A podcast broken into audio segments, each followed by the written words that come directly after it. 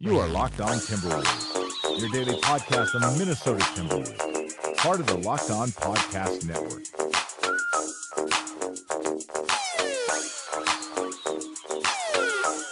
Welcome, ladies and gentlemen, to another Locked On Wolves podcast, part of the Locked On Podcast Network. As always, Colt Molesky here, bringing you daily NBA and Timberwolves content.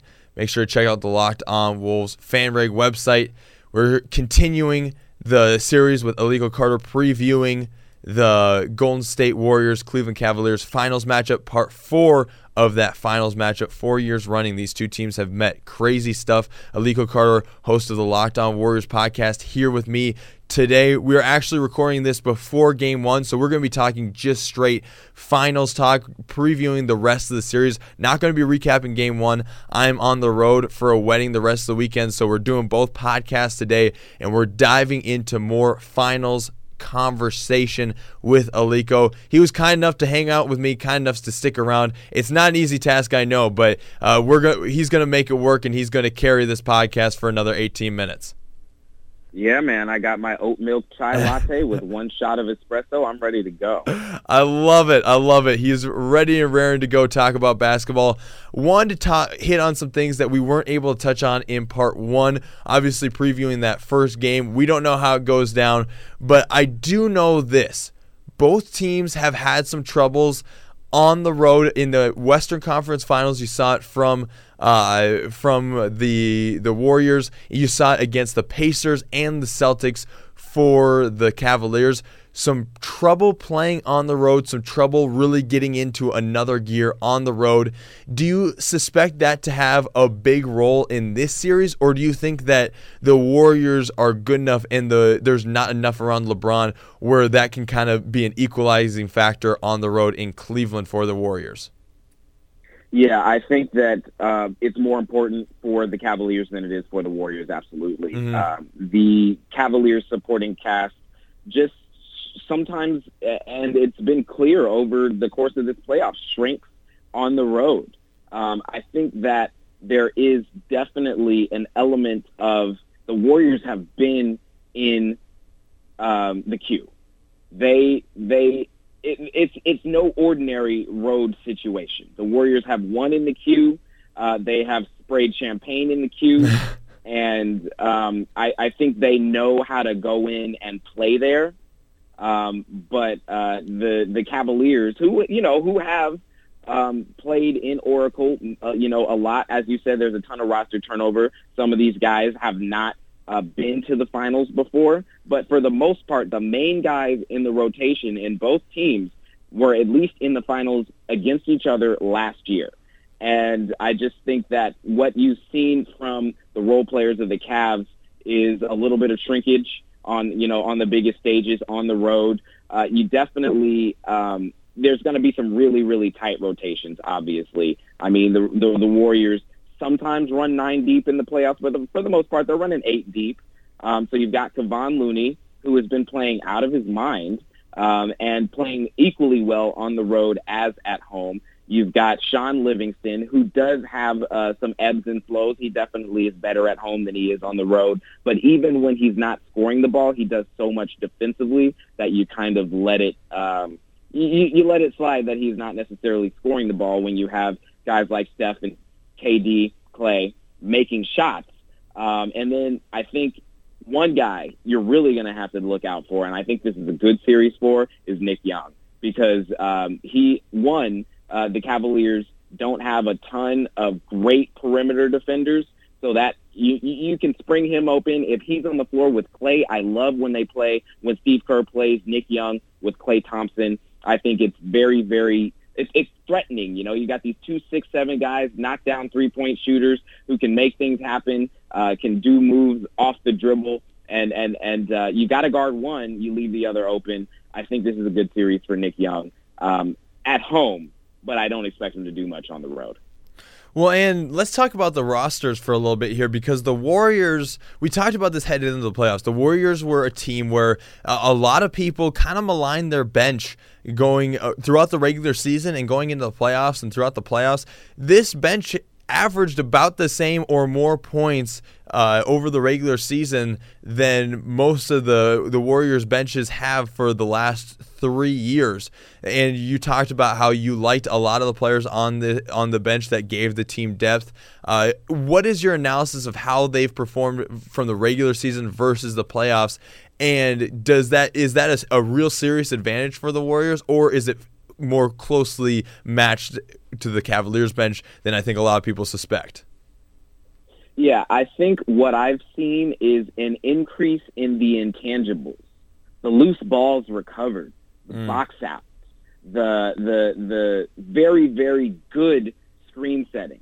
They were, maybe coasting 85% in the regular season for a lot of the time, but the 100% effort is here right now. And I think that's the biggest difference between the bench in the regular season and in the playoffs. And to address your point about people maligning the bench, I never quite understood that. I mean, you've got Andre Iguodala, former Finals MVP, former All-Star. You've got David West, best shooting percentage on the team, former All-Star. You've got Shaun Livingston, the bionic man. You've got Quinn Cook, who gave incredible minutes as a starter when Stephen Curry was injured. You've got Kavon Looney, who blossomed into something that I'm not, that the Warriors are going to find invaluable. And you've got Jordan Bell, who also potentially could be invaluable in the future as a rookie playing minutes in the Western Conference Finals and potentially in the finals. I think all of those guys bring something different to the table. And Nick Young, I can't forget about Nick Young. All of them bring something different to the table, and all of them serve to round out what the Warriors' core is all about, which is scoring the ball, playing fantastic defense, moving the ball up and down, side to side, and getting out in transition. I think that the Cavaliers definitely don't have as strong a bench as the Warriors, but they have guys who are very good at specific things. J.R. Smith, Kyle Korver, they'll knock down threes. Tristan Thompson, offensive rebounding. And sometimes you can count on him for really good defense. You've got George Hill, dribble penetration and shooting. And he's also a very good defender. He, Curry might have a few fits, but the switching schemes are going to ensure that everybody guards everybody. So it's not really a matter of who your first matchup is as much as it is a matter of how good each team rotates. And the Warriors' rotations are just better than the Cavs' rotations, and that falls on the role players a lot of the time. I think that the Warriors are going to out-execute the Cavaliers, but the Cavaliers have LeBron, so I'll give them 2 games. You got to give them the LeBron bump right there. My problem is, and I have always kind of been aligned with you as far as the Warriors' depth and what they have coming off the bench and how it's stronger than I think a lot of people give it credit for. My problem is with the Cavaliers is that you have guys, George Hill, he's only had one 20-point game in the playoffs, and he's only had a 15-point game. I believe he's only had 15 or more points twice in the playoffs. So his offensive production definitely not there as much as you'd want from a starting point guard on a finals team. And then if you go big, Larry Nance hasn't gotten a ton of time in the playoffs, hasn't been super great in the playoffs. Kevin Love obviously played a lot of center throughout the regular season. Don't know what his health status is quite yet. Tristan Thompson, you saw him go away in the Pacers series. You saw him go away for chunks of the Celtics series. And then if you try and go smaller and throw a bunch of three-point shooters around LeBron as a small ball 5 and him playing the small ball 5 point guard kind of role with a bunch of three-point shooters, that could work, and that's kind of the style that Cleveland has gone for a bunch in the regular season, but his three-point shooters are really inconsistent. Jordan Clarkson hasn't really panned out the way you want to. George Hill, not really a three-point shooter. Kyle Korver has had some great moments, but he hasn't been uber consistent, and J.R. Smith has been lackluster in a lot of these playoff series. If you're surrounding LeBron with a bunch of these guys, whether they're coming off the bench or if they're starters, Jeff Green and Kyle Korver might be your best options, both as a star and coming off the bench. If you're trying to look for just some consistency, and even Jeff Green being a consistent player and a contributor on any team, let alone a finals team, is weird coming out of my mouth. Yeah, no. Definitely. I mean, Jeff Green, my goodness. He's been playing very well, though, lately, the past few games. And it's nice to see because the Cavs need that from somebody. And they need that from a player as versatile as Jeff Green, somebody who can knock down the three, who can back down players in the post, who can grab rebounds, do a little bit of everything. It is nice to see that he's playing so well and found his way to the finals after, you know, going through heart surgery, all that stuff. It's really exciting for him. One guy who I really am surprised has not seen any PT, and I don't know what he is looking like in practices and stuff like that, but he seems like you insert him into this lineup, and he does, you know, good things on offense, good things on defense. At least that's like the idea, is Rodney Hood. And I don't really get why he's fallen out of the rotation, considering he was one of the big parts of that trade back in January or February, where, you know, they sent away Isaiah Thomas along with a bunch of other people. Rodney Hood was one of those players who was supposed to come in and provide scoring, potentially off the bench, potentially in the starting lineup. He's so long, you can count on him not necessarily to move his feet extremely well, but to keep his hands, you know, bothering other players, bothering Warriors. And, you know, I'm not sure, you know, what Ty Lue is seeing, but it seems like Rodney Hood would be a good guy to insert. He can guard multiple positions. He can score the ball. He's had his difficulties, but when you're playing him really, really spot minutes or no minutes at all, he's not going to be able to get into a groove. So, you know, I don't understand it, but I've been trumpeting Rodney Hood for a while. Well, and when you have a guy who doesn't have really any injuries going on right now, and he kind of at the end of the season was complaining about playing time, I think the assumption there is locker room trouble over maybe health or concerns about his shot or something like that, in him not seeing rotation time. The other thing is I think that they're just desperately trying to find like a five-man group that can really hold down a fourth quarter and tight up the rotation to find those guys. And I still think they're not really finding five guys that they're really truly confident in to finish out a game throughout these last couple series, whether you're playing Toronto or the Celtics. I don't think they've really found their five yet. And I think the Warriors have theirs, and that right there is a huge disadvantage as well. I think that the best teams know their soldiers at the end of the fourth quarter, who those guys are going to be. And when you don't know that, it's really harmful to your lineups, to your roster rotation, and to kind of how you attack the end of a game. That's an excellent point, Colton. That's a really excellent point. And there have to be, you know, some sort of locker room issues, you know, to keep a guy that talented on the bench for this period of time on a team that's not stacked. You know, this team is not stacked. So, yeah. Very good point there. We're going to take a quick break, and then I wanted to talk about some of the Golden State Warriors, some of the maybe the ghosts or the skeletons they have in their closet, maybe they don't have in their closet, maybe debunking some of this stuff. We're going to get to all that. First, a break for some sponsors.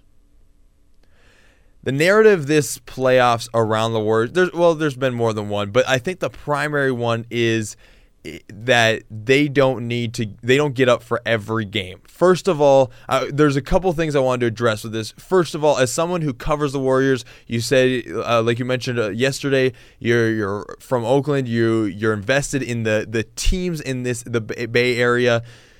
What is it like watching a team that definitely isn't really locked in for every single game, and it's still the playoffs, and that's still being said in the playoffs? I'll tell you what, it's extremely, extremely frustrating. I mean, you go back to games 4 and 5, which the Warriors lost. They could only muster in the Western Conference Finals. They could only muster 92 and 94 points, respectively.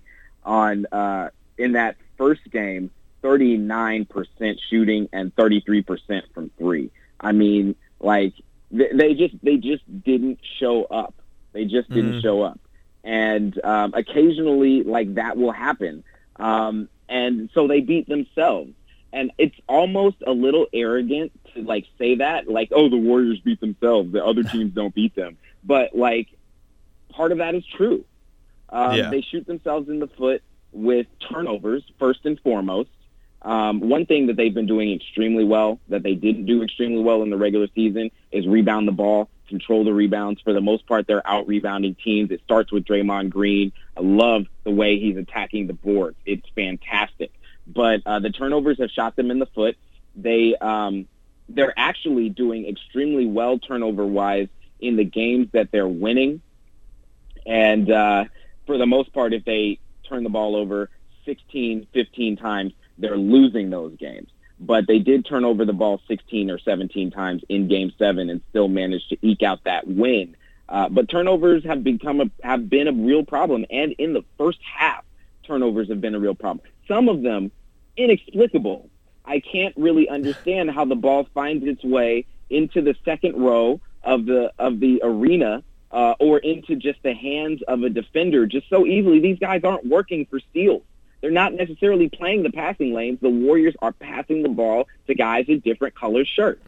And that's just absolutely infuriating. But at the same time, then there's those third quarters.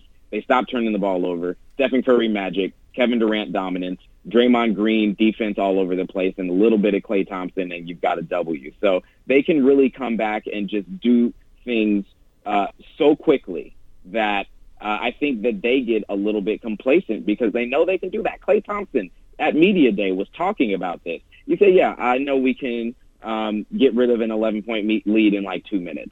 And I'm just like, okay, that's one, true, but two, arrogant as hell, and three, is a little, it's just like, no, you want to play the whole game, man. Come on. Play the whole game. Like, talk about that. Yeah. So, it's definitely it's a little frustrating. Well, and I think the Rockets series was a little bit different of a monster, but against the Spurs and the Pelicans, there were those two, the losses they had in those series were a little bit, and they cleaned up those series quickly, right? But they did have a loss to San Antonio. They had the loss to the Pelicans, and they're by fairly large margins for the teams that they were playing and how soundly they were beating them in all the other games. And a little bit of it seemed like, we're on the road. We got Kevin Durant. We got Steph Curry. We got Klay Thompson. We got Draymond Green. We got Steve Kerr as our head coach. Like, what the hell? This game doesn't matter. This game doesn't matter if we lose this one. We're down by a lot. This game doesn't matter in the second half. It's whatever. Some of that was, it felt like that in the Pelicans and the San Antonio series. Now, in the Rockets series, it very much felt like we know we're getting to the finals and we know we can beat this team, but we're down by a lot in going into the half, or we're down by a lot in this third quarter and we're in Houston. Let's save it for when we get back home. Yeah. Is that true, or was it a little bit of arrogance in the Rockets series? In the Rockets series, it felt a lot more calculated than against the Pelicans. Did you get the same feeling from that, or is it just all a little bit of brash confidence from this team?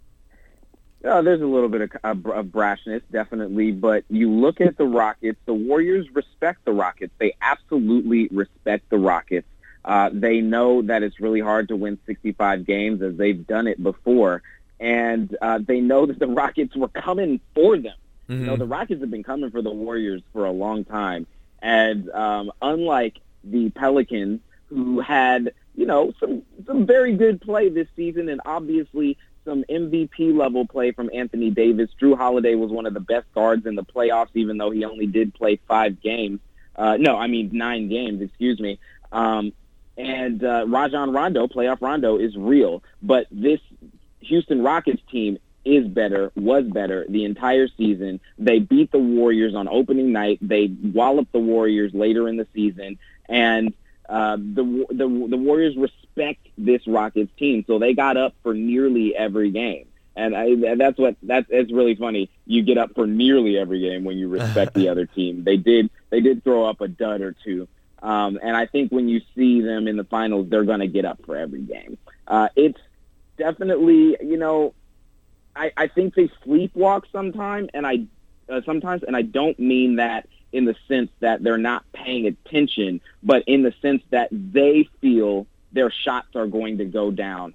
And so they just kind of go through the motions rather than kind of really lock in, because they're so talented and they're so used to seeing each other knock down shots that they just kind of go through the motions, and that's where those turnovers come from. That's where the low three-point shooting in the first half comes from. That's where the lack of defensive intensity and transition comes from. They just feel like they can just that the norm of them being dominant is just going to come naturally, and it's not.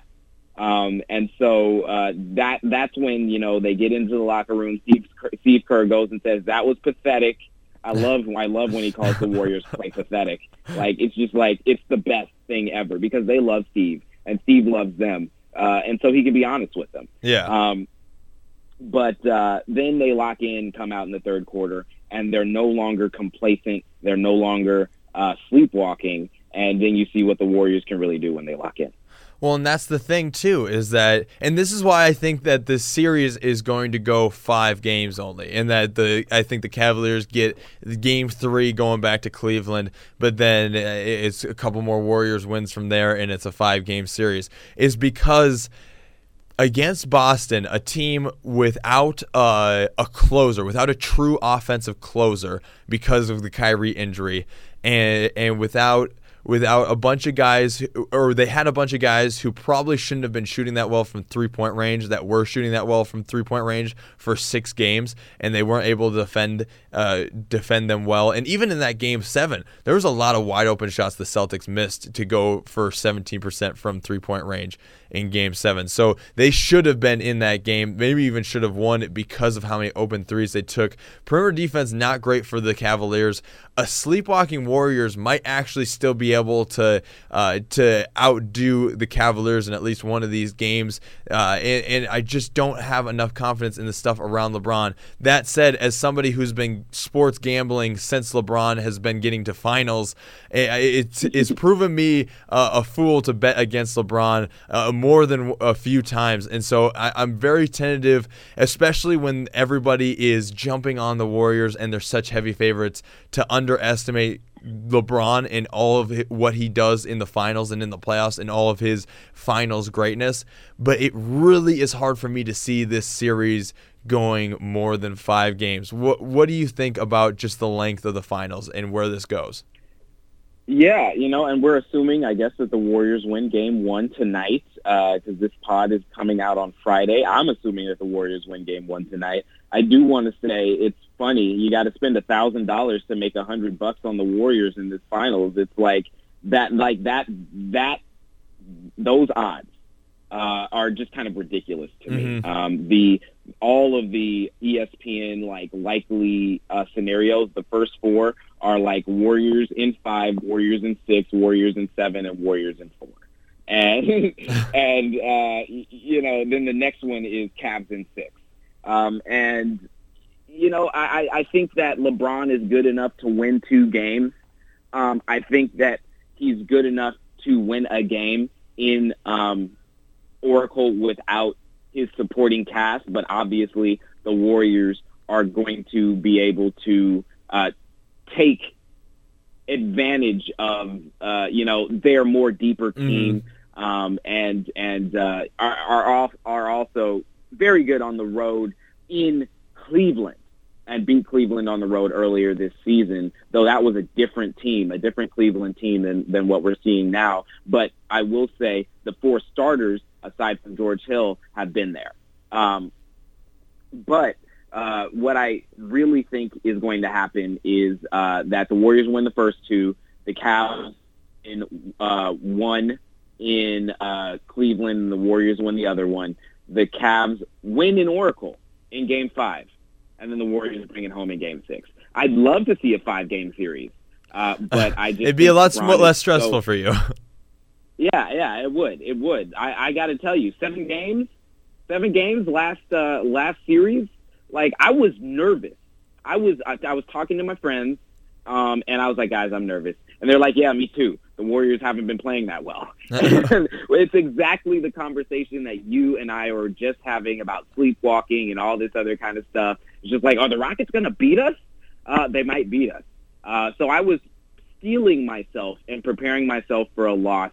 And then they went down, and you're just like, this is a pretty bad half. We'll see what happens in the third quarter. And then, of course, the third quarter happens, they go up 64-63, and that's the, you know, that's all she wrote. They didn't give up the lead after that.